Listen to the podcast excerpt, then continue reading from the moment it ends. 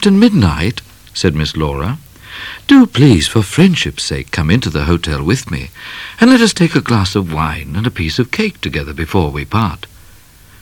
I've sworn an oath never to drink wine again, and anyway, I think it might be dangerous.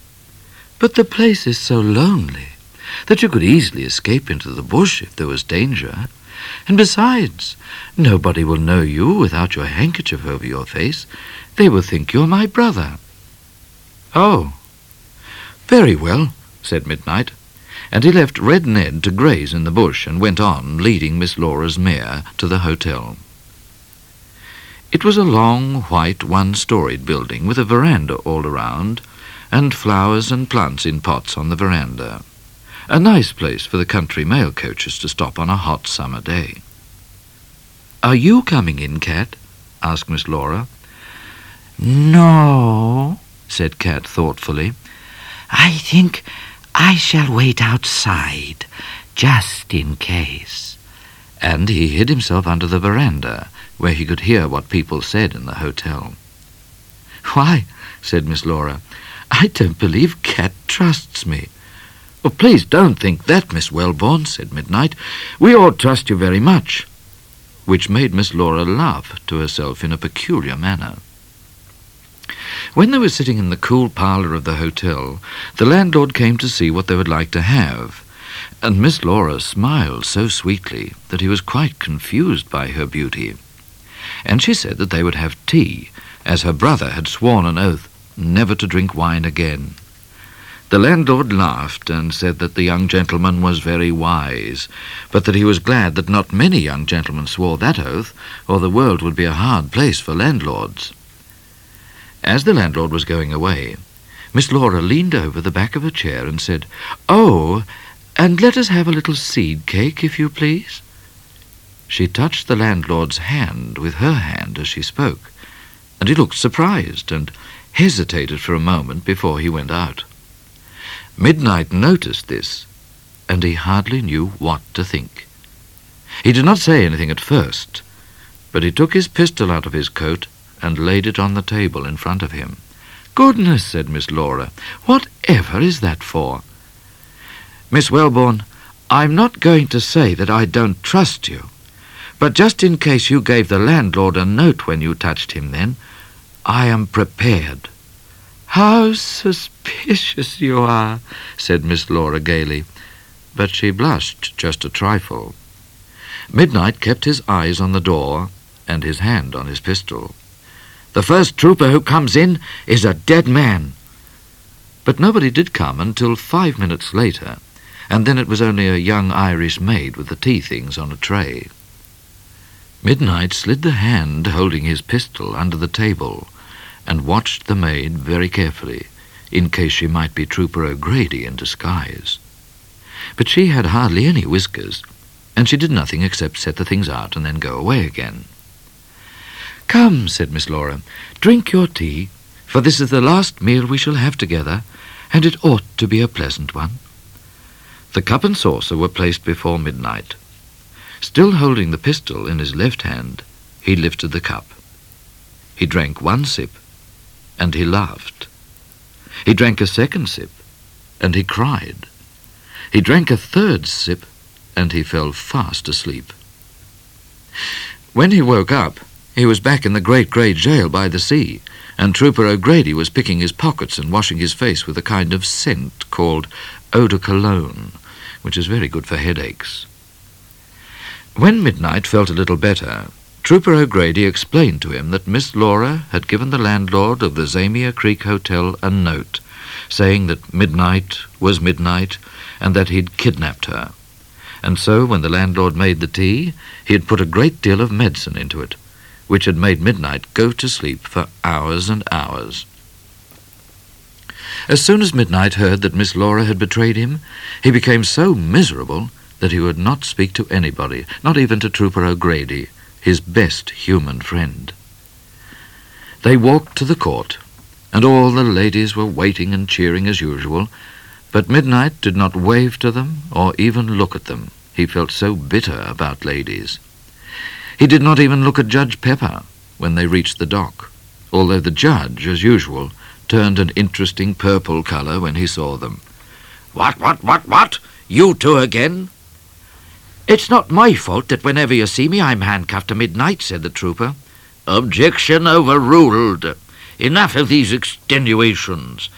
Before I pass sentence on the prisoner, are there any charges against him? Yes, he's charged with kidnapping Miss Laura Wellborn and making her darn his socks and sew buttons on his shirt. What? cried Midnite. His shirt? cried the judge. Prisoner at the bar, have you only got one shirt? I've got two shirts, but Miss Wellborn has never sewed any buttons on them, or darned my socks either. She was a great deal too disagreeable for that. And I did not kidnap her. She came and found me. A likely fabrication. Miss Laura Wellborn states that she was kidnapped in a desperate and fascinating manner by the prisoner and chained up in a cave, said O'Grady, and that the prisoner made a slave of her, and that he was always trying to kiss her, and that she's never had such a romantic adventure in her whole life. That is not true. Look at my shirt. It's hardly got a button on it, and my socks are full of holes. Guilty, roared the judge. Your socks are immaterial and a tissue of lies. You are sentenced to ninety-nine years in the Great Grey Jail for bushranging a young lady. And let this be a lesson to you if you ever are tempted again. Well, said Midnite, I shall say good-bye, Your Honour, because I don't think that we shall ever meet again. We had better not or I will sentence you to be hanged by the neck until you are dead. Take him away. Trooper O'Grady took Midnite's hand, and for the last time they walked from the court. Outside the court was a sumptuous carriage in which sat the governor and his lady. Captain Midnite, called the governor, I should like to speak to you for a moment. Certainly, Your Excellency, said Midnite, going to the carriage and dragging Trooper O'Grady after him by the handcuffs. I have had a telegram from Her Majesty. It has come by carrier pigeon from a telegraph office in Java. I think that you should read it. Midnite took the telegram, and this is what he read. Feelings of horror and outrage!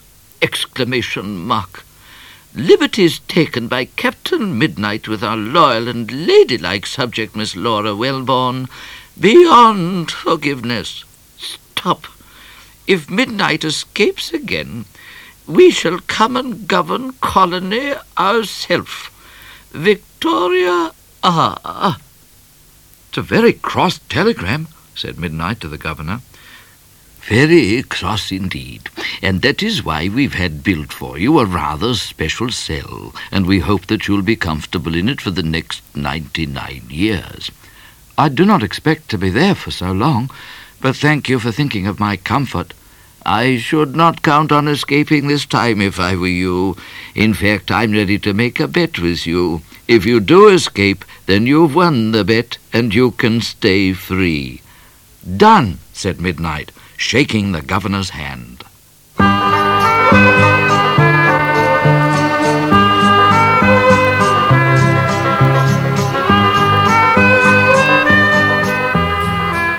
Well, Midnite, dear old chap, said Trooper O'Grady, come and see your new cell, and tell me what you think of your chances of winning that bet.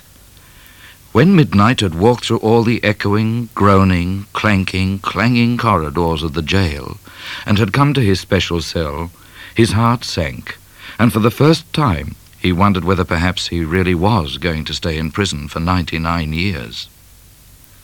The floor was of solid rock. The iron bars were as thick as small trees, and the stone walls were hidden behind great beams of very hard wood called jarrah, studded with huge iron bolts. Midnite sat down on his bed and stared all round and he just could not see how Cat was going to rescue him this time. I don't think my chances are very good, he said sadly to O'Grady. But I do not despair. That's the spirit, said the trooper, clapping him on the shoulder. and I shall come to see you on Sunday, so you've something to look forward to. Then O'Grady went out and locked the door, and barred and chained and bolted and pushed a wardrobe against it, and his footsteps went away down the grey, echoing corridors. Days went by, and Midnite became more and more miserable. That was when he wrote his famous life story for the newspapers, in which he said that he'd been captured three times, and the three causes of his being captured were wine, woman, and song. Of course, in his life story, he did not say anything about his gang or about the Hidden Valley. He did not know then whether the Hidden Valley had been discovered or not, and he did not find out until Sunday arrived and Mrs. Chiffle came to visit him. Mrs. Chiffle had got a special hat for the occasion, all covered with dahlias, and she brought Midnite a hamper of marvellous food, which he was glad to have, after the warder had taken all the files and rope ladders out of it. Mrs. Chiffle said that she was shocked and surprised by Miss Laura's behaviour, and she hoped that Midnite had not suffered too much. Not too much. Tell me, ma'am, what is Miss Wellborn doing now? She stays in her room all day and cries. Why? She is ashamed because she betrayed you. Is she really? said Midnite, puzzled. Then he asked Mrs. Chiffle if Miss Laura had told the troopers about the Hidden Valley. Mrs. Chiffle explained to Midnite that when he was captured at the Zamia Creek Hotel, Miss Laura had been very excited, and that was why she'd made up the stories about Midnite kidnapping her and keeping her in chains and trying to kiss her all the time. She had told these stories because she wanted all the ladies in the colony to think that she had had a very romantic adventure. But afterwards, when she remembered how kind and good-natured Midnite was, and how often she'd hurt his feelings with her disagreeableness and long words, she was sorry for what she'd said. So when the troopers asked her about the Hidden Valley, she said that she had no idea where it was, as Midnite had always tied a blindfold over her eyes, but that she thought it was south of Zamia Creek. That was quite the wrong direction and by telling this story, Miss Laura had kept the troopers out of the way for nearly a week, in the hope that Midnite would escape. It cheered Midnite up tremendously to hear that Miss Laura was now telling stories for him instead of against him, and although he never told stories himself, he forgave her because she was a young lady. After Mrs. Chiffle had left him, he opened his autobiography and crossed out a line which said, a false woman is the fearsomest foe of man. Before long, he had another Sunday visitor, which was Trooper O'Grady, shuffling a pack of cards. The trooper had brought Midnite a box of cigars and a small bottle of whisky to go in his hip pocket. But as Midnite did not drink whisky, because he'd sworn an oath, and did not smoke cigars in case they made his teeth turn yellow, O'Grady drank and smoked all his presents while he was visiting. He also persuaded Midnite to play a card game for money, and in five minutes O'Grady had won all the money that Midnite kept hidden in his socks for fear of pickpockets, and had taught him to play for IOUs instead. The IOUs were pieces of paper on which Midnite wrote that he would pay Trooper O'Grady such and such a sum as soon as he had it. In this way, O'Grady won nearly one million pounds. So Midnite swore a new oath that he would never again play cards for money, and he wrote this in his life story beside his other oaths about drinking drink and going into hotels. And the time went by, and soon Midnite had been in prison for ten days. He'd never in his life expected to spend such a long time in jail, and he'd almost given up hope of being rescued. But one evening, when the warder brought him his supper, he noticed that something crept in through the open door behind the warder, and soon afterwards he saw two red eyes looking at him from a dark corner. Midnite said to himself, What has red eyes when it looks at you from a dark corner? And he answered himself, A Siamese cat! He was so excited that he almost cheered when he thought this, but he held the cheer in until the water had gone, and then he let it out, loud and long. Hush, my dear Midnite, said Cat, but he said it fondly because he was very pleased indeed to see Midnite again. There is a plan afoot, and we have not a minute to lose. Oh, good for you, Cat. I was afraid I really should be here for ninety-nine years. You ought to have had more faith in me. Now, there are two jobs for you to do. First, look out of the window and tell me if you see anything interesting in the sky.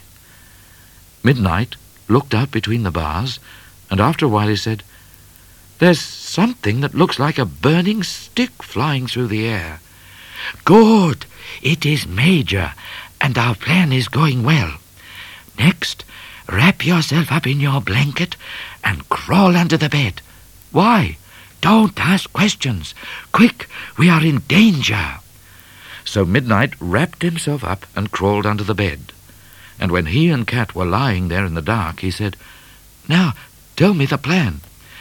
It is a long story, but the short of it is that Major has been building a nest between the walls of your cell. But why should Major build a nest? Major's a boy, isn't he? He's not going to lay an egg, is he? I shall take no notice of your stupider questions. As you know, cockatoos usually build their nests of grass and leaves and stuff, which is not hard. But this nest of Major's is very big and peculiar and different, and that is why we've been so long rescuing you. Well, if his nest is not made of grass and leaves and stuff, what is it made of?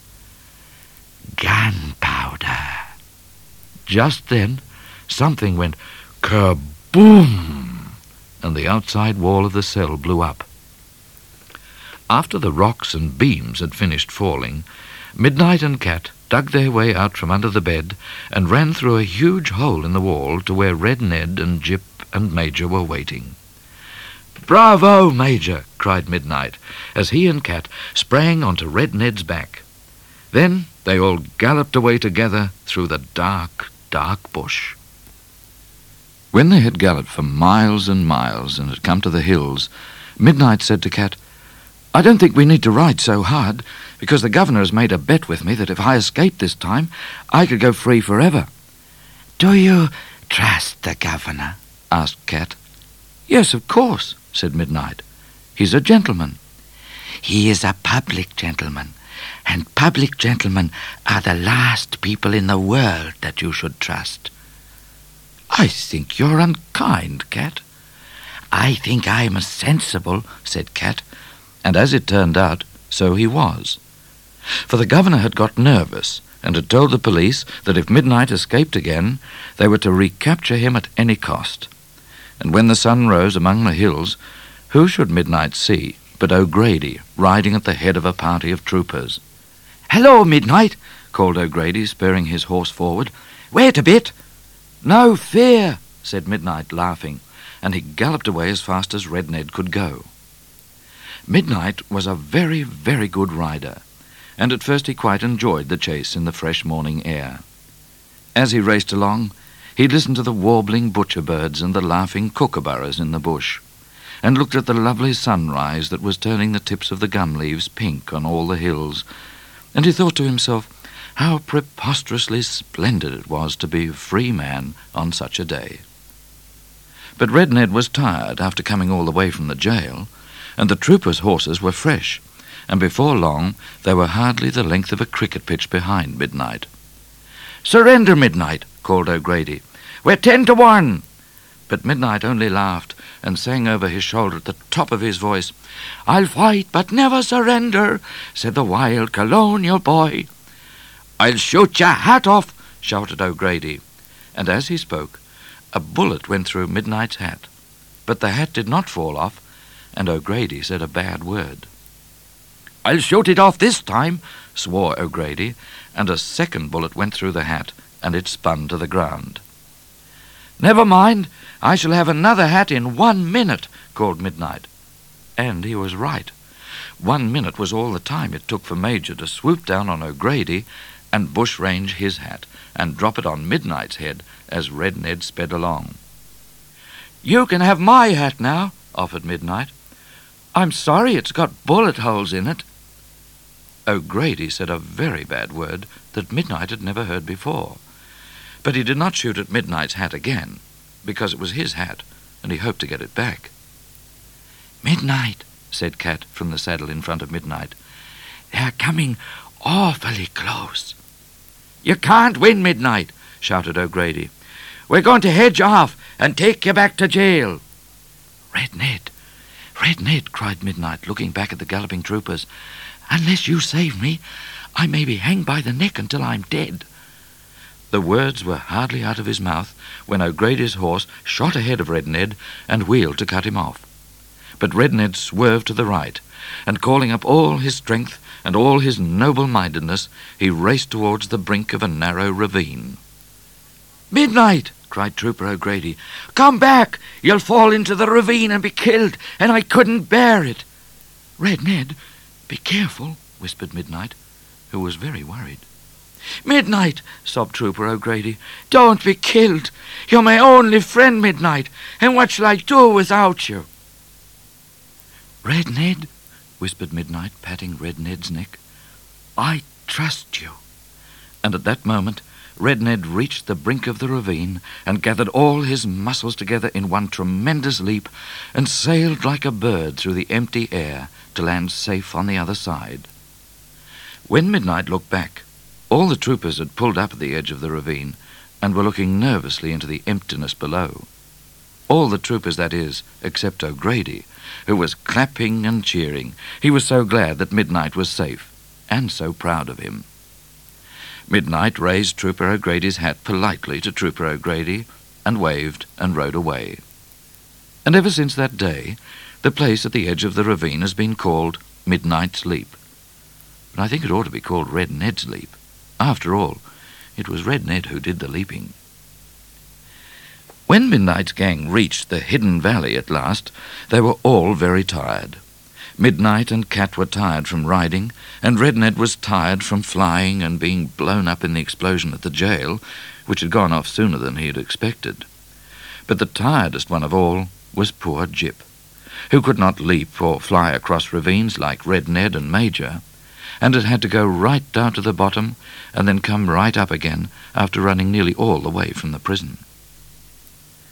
Dora had been terribly worried about them, for they'd not been home for twelve days, and when she saw Midnite, she was so pleased that she galumphed up and kissed him all over with her rough tongue and wanted to play bullfighters straight away. But Midnite was so weary that he went into the cave and lay on his sheepskin and fell asleep, hardly noticing the thunderstorm that was going on outside.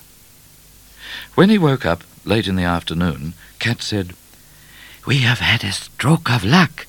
There has been heavy rain, and if we have left any tracks, they are washed away now. We are safe for a little while. Do you think we can stay here? asked Midnite.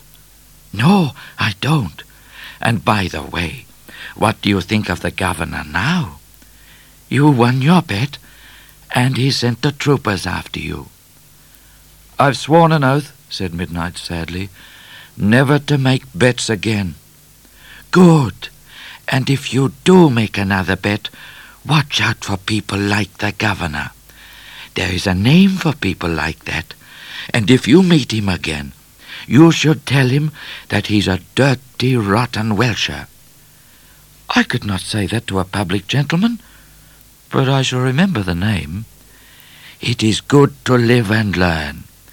And now let us talk of more serious matters. Then Cat told Midnite his plan. He said that they must leave the hidden valley that very night, in case the trackers should find their way there, or Miss Laura Wellborn should betray them, and set out for the Never Never Desert. They should take another horse besides Red Ned to be their pack horse, and Midnite should make sheepskin boots for the horses, so that they would leave no tracks and Midnite himself, Cat said, should put on a disguise to look as much as possible like an explorer, if anyone should ask him who he was. All that afternoon, Midnite worked at making the sheepskin boots for the horses and at making himself a beard out of the curly ends of cows' tails. When it was finished and glued on, he looked much older and very like an explorer, and Cat said that he was funny, but almost handsome. As soon as it was dark, Midnite's gang ate their last meal in the secret hideout and said good-bye most affectionately to Dora and her calf, and rode away, for they did not know how long, through the gate of the hidden valley.